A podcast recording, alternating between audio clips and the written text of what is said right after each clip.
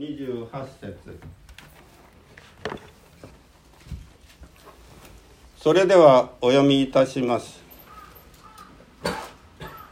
神を愛する人たちすなわち神のご計画に従って召された人たちのためにはすべてのことが共に働いて益となることを私たちは知っています。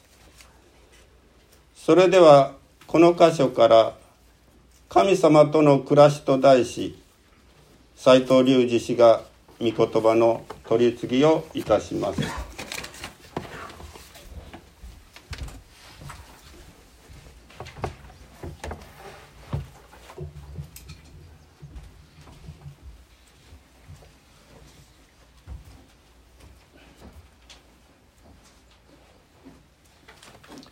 おはようございますとても有名な御言葉でありまた私たちクリスチャンの支えとなる、うん、そういう御言葉ですよね。一緒に読みしましょうか。3はい。神を愛する人たち。すなわち神のご計画に従って召された人たちのためには全てのことが共に働いて益となることを私たちは知っています。今日のカイリ君のカーの友達が来てるのでちょっと通訳しながらですのであの辺であのひそひそですね。英語は聞こえると思いますけどもインターナショナルでいいなと思いながら味わっていただけたらと思います。神様が全てのことを最善にしてくださるという約束。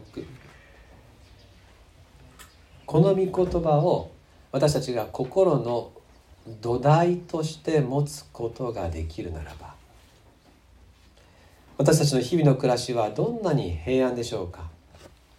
そしてまた前向きになれることでしょう。ぜひそうありたいですね。今日の御言葉を私の心の土台にそれぞれが受け止めていただいてじゃあ安心だなっていう心持ちで1週間を始めていきたいわけです。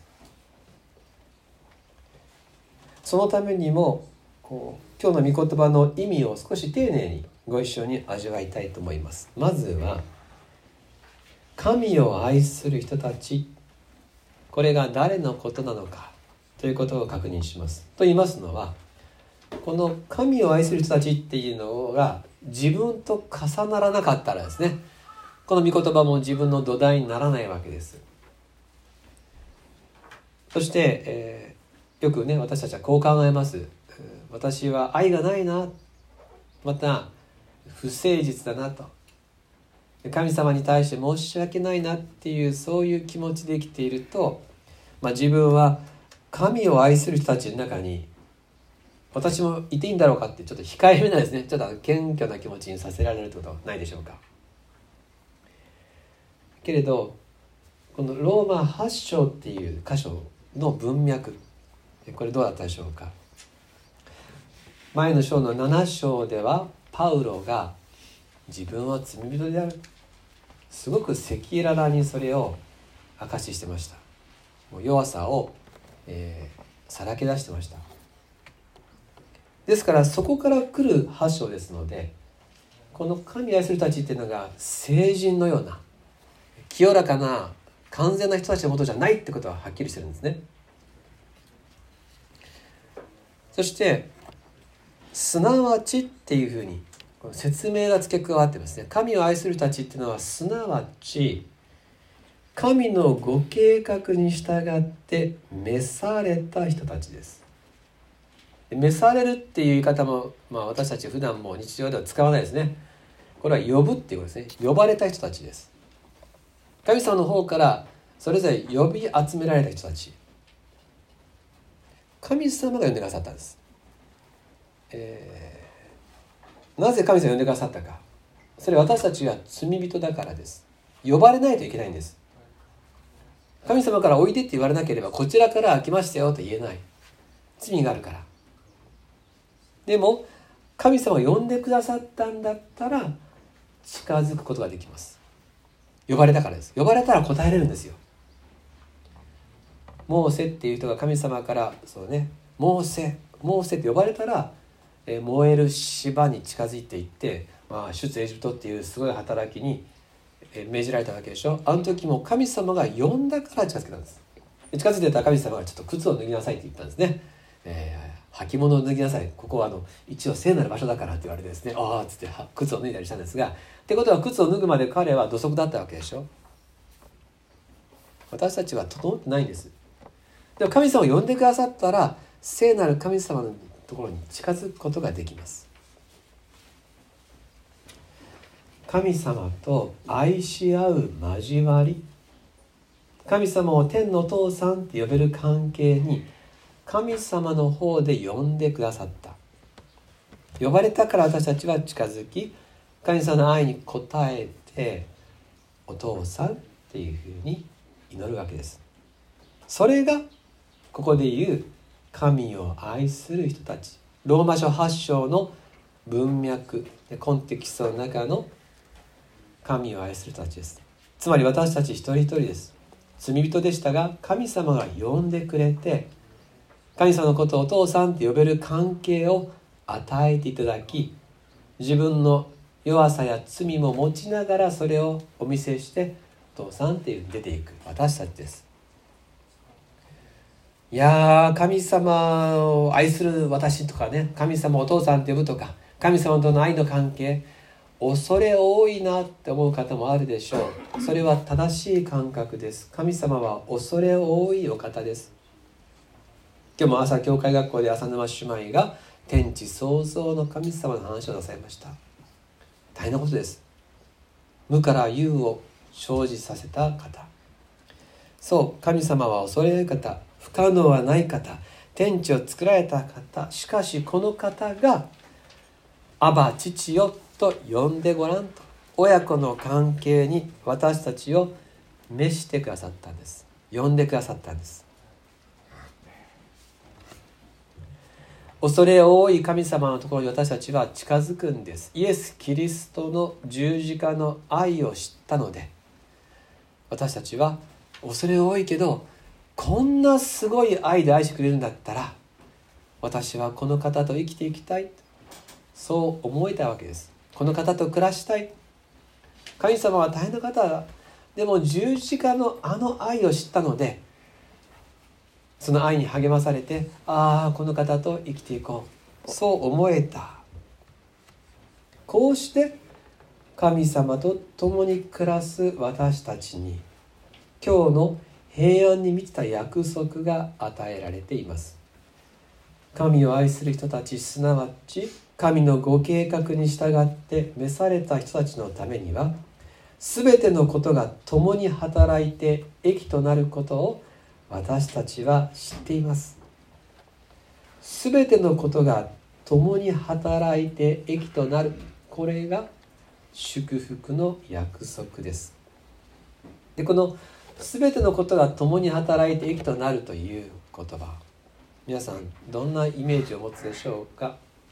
いろんなことはごたごたしてるけどなんとなくうまくまとまるっていうそういう感じに思う方もあるかもしれませんが。ここで使われているこの言語は全てのことが最善に向かって全てのことが働いてるだと。全部が働いて最善に向かっているというそういう消極的じゃなくて積極的な意味の言い回しが使われてるんです。いろいろあるけど、まあ、なんかうまくいくんよっていうそういう消極的な響きじゃなくて全部がもう明らかに最善に向かっていくよという積極的な働きをしているんだということです。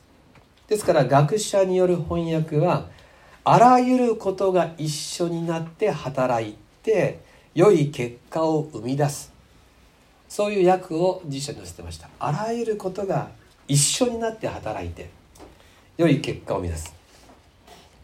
すなわち私たちの日常生活に生じているあのことやこのことが全部のことが明確な神様の最善の計画に従ってつながり合っていて連動して連携して最良の結果を生じる。これが聖書の約束なんです。それはあまりにも多岐にわたっていて深くて私たちはすぐにはそうは思えない時がいっぱいあります。私たちの視野ってめちゃくちゃ狭いんですよね。本当に一部しか見えない。もう全体のわずかしか見れないんですね。あのハッブル宇宙望遠鏡ってもう最高の望遠鏡なんですけどそれが見てるのってもう宇宙の中の点以下なんですよ。それであの宇宙を知ろうとしてるんですね。もう無理なんですけれど私たちに今できてる最先端の技術ではそれしかできない。しかも私たちの目はですね、えー、その点にしか見えないものをさらに曲がってみたりしますからね。もうわけわからんくなりますよね、えー、私たちは全体は絶対見れないしさらに私たちの限界は時間の先が見れないんですね。1秒先も分かんないんですよ。今の時点の今見えてるものしか分かんない。ですから周りのことがどうなってるのか今後どうなっていくのかってことを私たちはさっぱりわからないんです。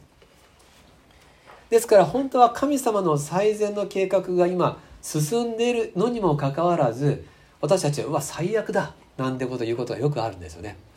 真逆のことを今最悪のこと起こって本当は神様の最善が進んでるのに私たちはあれもこれも最悪だっていうふうに解釈しちゃう。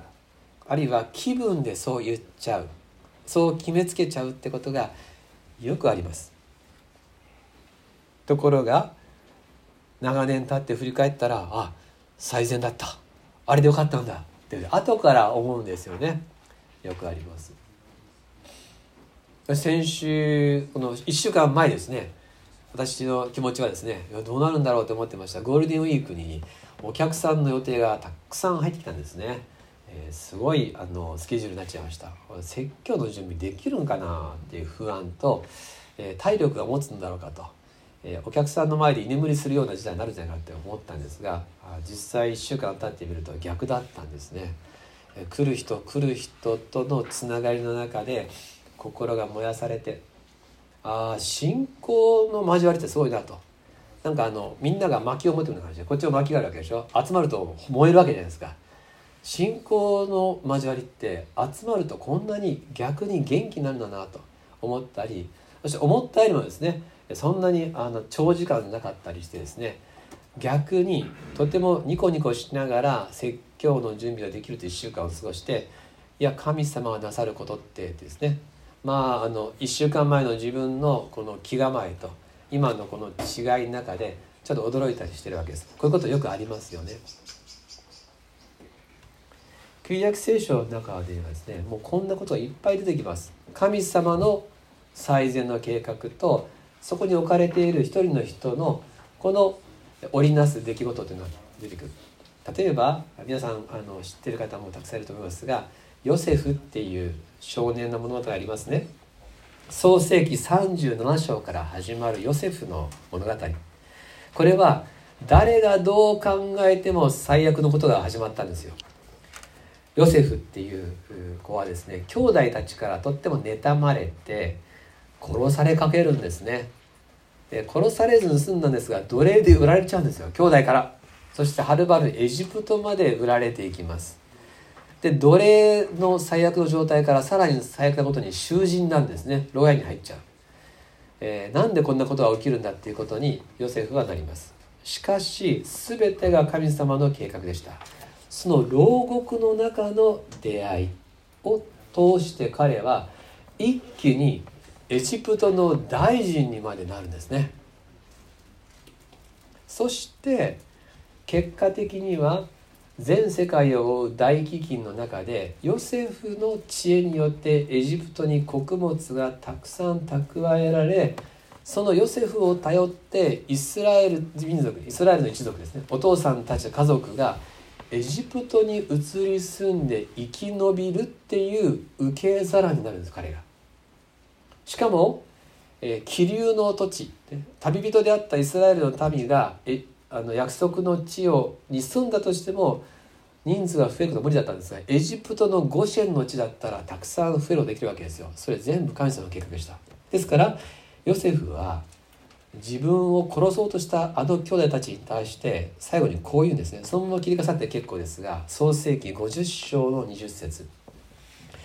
あなた方は私に悪を図りましたが神はそれを良いことのための計らいとしてくださいました。それは今日のように多くの人が生かされるためだったのです。ですからもう恐れることはありません。私はあなた方もあなた方の子供たちも養いましょう。このようにヨセフは彼らを安心させ優しく語りかけた。創世紀50章2021最悪のことが始まったのにこのたった3章の最後になるとヨセフは家族全員を養いながら優しく語るエジプトの大臣として現れるわけです。驚くべき神様の出来事です。この話続きがあります。エジプトの地に移り住んだイスラエルの民はどんどん増えるんです。400年にわたってすごく増えました。今度はエジプトの王ファラオがイスラエル民族を恐れるんです。増えすぎる。この民は強すぎる。それで奴隷にしてですね徹底的に弾圧することをします。その時に神の人モーセが選ばれてイスラエル人をエジプトから脱出させるんですがすぐにはこの話は進まないんですね。ファラオはめちゃくちゃ頑固です。何が神様が相手でもですね奴隷を手放したりしないと言います。そのせいでモーセはもう疲れ果てたイスラエルの民と頑固なファラオの間を行ったり来たりしながらすごく苦労するわけです。イスラエルの民が疲れ切っちゃって御言葉を聞かないんですね。もう奴隷生活ですっかり気持ちが奴隷の気持ちになってるんで脱出とか解放って聞いてもそんな希望を持てん。もうこの最悪の状況を何とかしてほしいと。でモーセに対してあんたがもうファラオと戦うから余計苦しくなるんじゃないかやめてやこういうことはみたいなことを言うわけですね。モーセは辛かったです。神様にこんなふうに訴えています、えー、このまま聞いてくださって結構ですが出エジプト記5章22節と23節お読みします。それでモーセは主のもとに戻りそして言った。主よなぜあなたはこの民をひどい目に遭わせられるんですか？一体なぜあなたは私を使わされたんですか？私がファラオのところに行ってあなたの皆によって語って以来彼はこの民を虐げています。それなのにあなたはあなたの民を一向に救い出そうとなさいません。神様何やってるんですか？あなたが民を救って言ったんだからこんだけ頑張ってんのに。あなたはそれをしない。民は疲れ切っている。なぜ私をここに送ったのか。ありますよねこういうこと。ないですか。状況が良くならんじゃないかと。家族は救われないじゃないかと。そしてやればやるほど恨み出るじゃないか。モーセはこう祈ったのにかかわらずさらにですねファラオの固くなさは続くんですよ。苦しい状況が続きます。けれど最後にファラオは敗北します。もうイスラエルの民は全員出てけっていうふうにファラオが言う時が来ます。それぐらいに神様のエジプトに対する災いがどんどんヒートアップしていくからです。そして神は全知全能であるということとファラオはただの人だということが全イスラエルと全エジプトに明らかにされていくんですね。最後はなんとイスラエルエジプトで最も尊敬されるのはモーセなんです。モーセが尊敬されるようになります。そしてイスラエルの民はこの長いプロセスを経て奴隷の気持ちから私たちの神はすごいぞっていう気持ちに変えられていくんですね。だからこそエジプトを脱出して荒野の旅をするっていう決断がつくわけです。だから全部これは必要だったんですね。これがなければイスラエルの民は荒野の旅をすることはできなかったでしょう。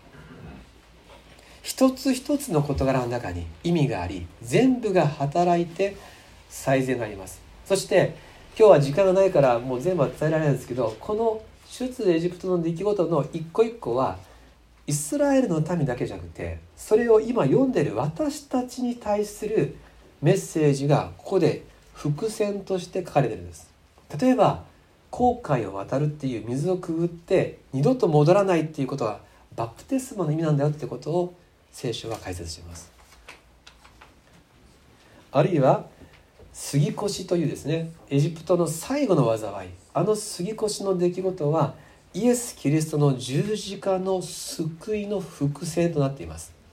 血が流されて裁きが過ぎ越していく。長男が撃たれてしかしあなたは解放されるということが私たちの救いのための伏線になっています。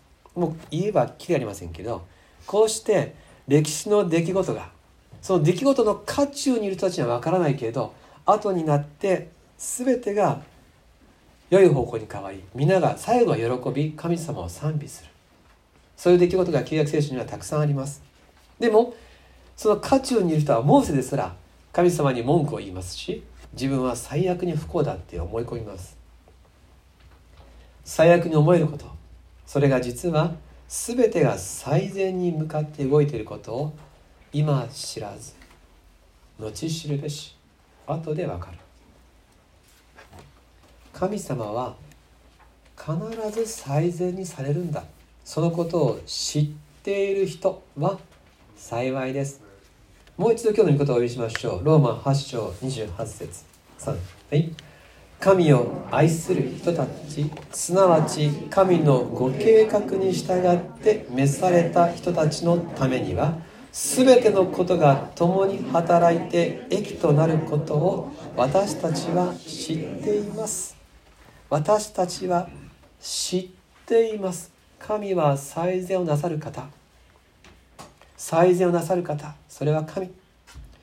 これを知っているならば私たちは安心して神様のご計画により頼んでまいりましょう。最も重要なことそれは神様と愛し合う人たちでいることです。神様との愛の関係に身を置き続けることが一番大切です。そしていつも喜んでいていいんです。絶えず祈り全てのことに感謝していていいんです。それを神様は願ってくださっています。神様との暮らしそこを私の場所とすることそこに喜ぶことそれを神様も一緒に喜んでくださる。全てのことの出来事が最善に向かって進んでいきます。私たちは御言葉が何て言ってるか精霊はどうおっしゃっているかそこに淡々従うだけです。逆に注意すべきこと避けなくちゃいけないことは何かというと今のことの逆です。神様により頼むことをやめて御言葉と精霊の導きじゃなくて自分の計画を遂行すること独自の解釈や判断をしていくこと。それに注意すべきです。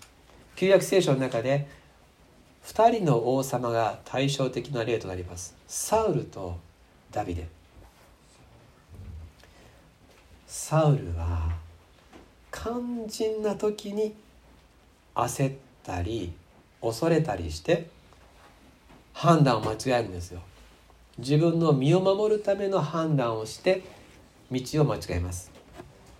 ダビデは反対です。ダビデは世の中のみんながこっちに向かってても自分は神様の前で判断するんです。でその結果サウルは最善の結果を見ることができません。いつもえー、判断を間違えそして悲しい結末を彼は見ることになります。これは私たちに対する分かりやすい例です。だって神様は全てのことを最善に向かってしてくださってるんですよ。なのにサウルだけが違う判断するわけです。神様の流れはこっちなのに彼だけがいや僕はこっち行きたいんだと。もう怖いからこっち行く。みんなが私から離れていきそうだから焦ってですねやっちゃいけないことをやるとかです。ねそういうことをする。だから神様はこっちの流れを作ってくださってるのに彼が別の方向に行くので神様も彼に最初の結果を与えることができません。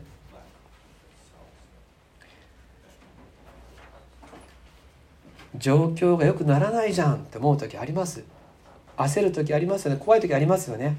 そういう時によく私が思い出す御言葉を紹介します、えー、ハバクク書。ハバクク書ってどこだと思う。旧約聖書の後ろの方ですね。ハバククこれ一緒に開きたいんですね。ハバクク書。2章3節。えー、ホセア、ヨエ、アム、オバ、ヨナミ、ナホム、ナホム、ハバククですね。えー、ナホム、ハバクク、ゼパ、ハガイ。もう後ろの方から数えたらいいぐらいですね。ハバクク書。2章3節。開かれた方、ちょっとページをお願いします。1598。1598ページ。ハバクク書。2章3節。じゃあご一緒にしましょうか。ハバクク。2章3節。3はい。この幻は定めの時について証言し終わりについて告げ偽ってはいない。もし遅くなってもそれを待て。必ず来る。遅れることはない。もし遅くなってもそれを待て。必ず来る。遅れることはない。ちょっと面白い日本語ですよね。遅いってことは2回できますね。遅くなっても待てって書いてますが遅くなってるんですよ。なのに遅れることはないんですね、えー、これは私たちの目にはもう手遅れだと思っても神様の目には手遅れじゃないっていう。神様には神様の時がある。私たちある時はそれが遅く感じられるかもしれません。でも神様の時があります。そして来る時は一気に来ます。もし私たちがいやでも神様が本当に最善の計画をなさってるのかなっていうふうにより頼むっていうことが難しく感じる時が、まあ、よくあると思うんですがある時。本当に神様に信頼していいのっていうね。この決断は人生かかるなっていう時。そういう時。こそかけるべきです。コツはあの日常の小さなことで神様のことを思っておくことです。小さい決断ができる人は大きい決断ができます。でも小さい決断ができなかったら大きい決断もできないんですね。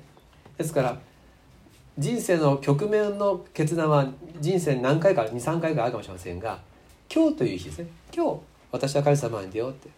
今日お父さん呼ぼうって。今日この頃開こうっていうその日ごとに私と神様の関わりを持つ人はですねいざここ一番の緊急事態でもう自然に死よって呼んでますから。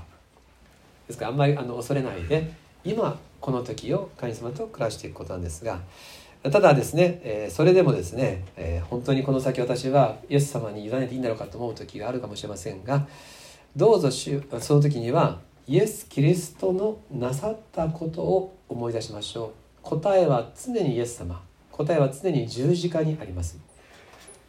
イエス・キリストが私たちのためにしてくださったこと。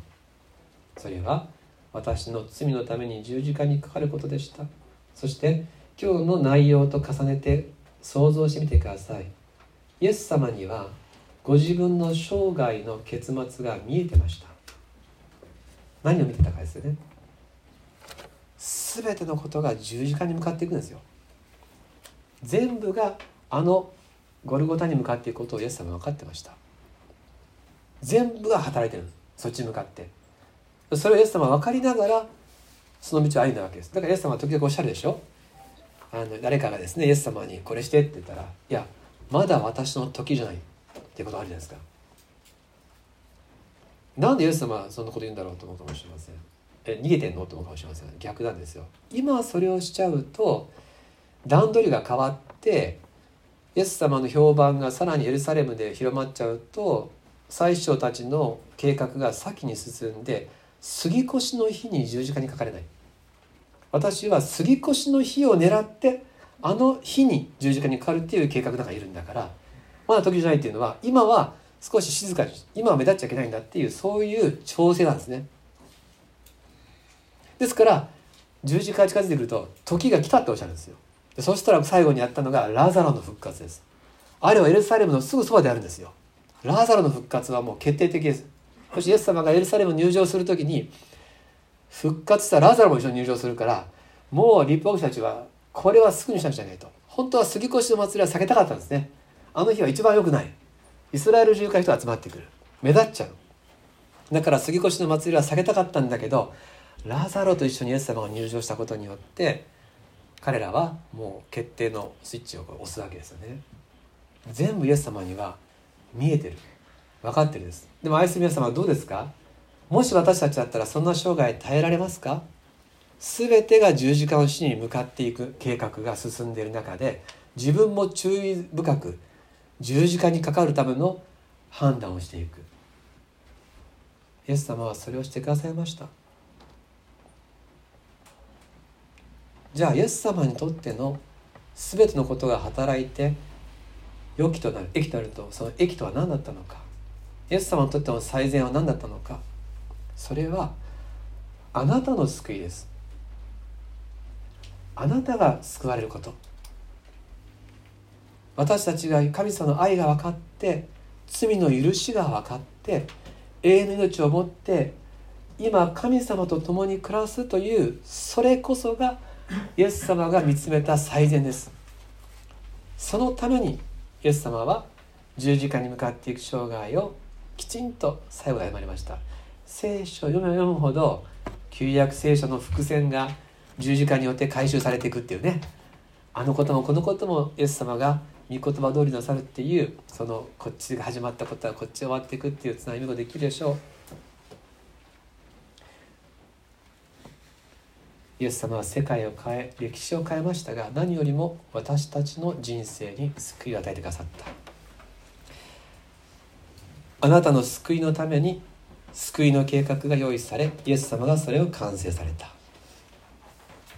愛する皆様そのイエス様が今日私たち一人一人に一緒に生きよう一緒に暮らそうと招いてくださっています。父が私を愛されたように私もあなた方を愛しました。私の愛の中にとどまりなさい。愛の主が与えてくださる道。それよりも確かな恵みの道はあるでしょうか。はい。ご一緒に今日の御言葉を心の土台として受け止めたいんですね。この言葉私の心の発断します。ということでローマ8章28節を受け止めましょう。では一緒にお読みしたいと思います。ローマ8章28節3はい。神を愛する人たち。すなわち神のご計画に従って召された人たちのためには全てのことが共に働いて益となることを私たちは知っています。十字架の愛によって私たちは神様との愛の交わりに招かれました。神様と親子の関わりに招かれたということは同時に全てのことが働いて最良の結果になるという祝福に招かれたということです。この約束に大胆に期待して今日もお父さん呼びながら神様との暮らしをしていきましょう。悲しみを伝え喜びを伝えながら心に示される御言葉を受け止めて従ってまいりましょう。焦る必要はありません。恐れる必要もありません。一言お祈りします。お祈りの冒頭で一箇所聖書を読ませていただきます。ピリピ2章13節から。神は御心のままにあなた方のうちに働いて志を立てさせことを行わせてくださる方です。すべてのことを不平を言わずに疑わずに行いなさい。それはあなた方が非難されるところのない純真なものとなりまた曲がった邪悪な世代のただ中にあって傷のない神の子供となり命の言葉をしっかり握り彼らの間で世の光として輝くためです。そうすれば私は自分の努力したことが無駄ではなく労苦したことも無駄でなかったことをキリストの日に誇ることができます。天のお父様あなたをお父さんと呼べることを感謝します。あなたと暮らすならあなたの用意された最善を味わえることを感謝します。御言葉を感謝します。私たちはあなたの愛の中にとどまります。あなたのくださる人生を生きていきたいです。お父様あなたと暮らします。イエス・キリストの名によってお祈りします。アーメン。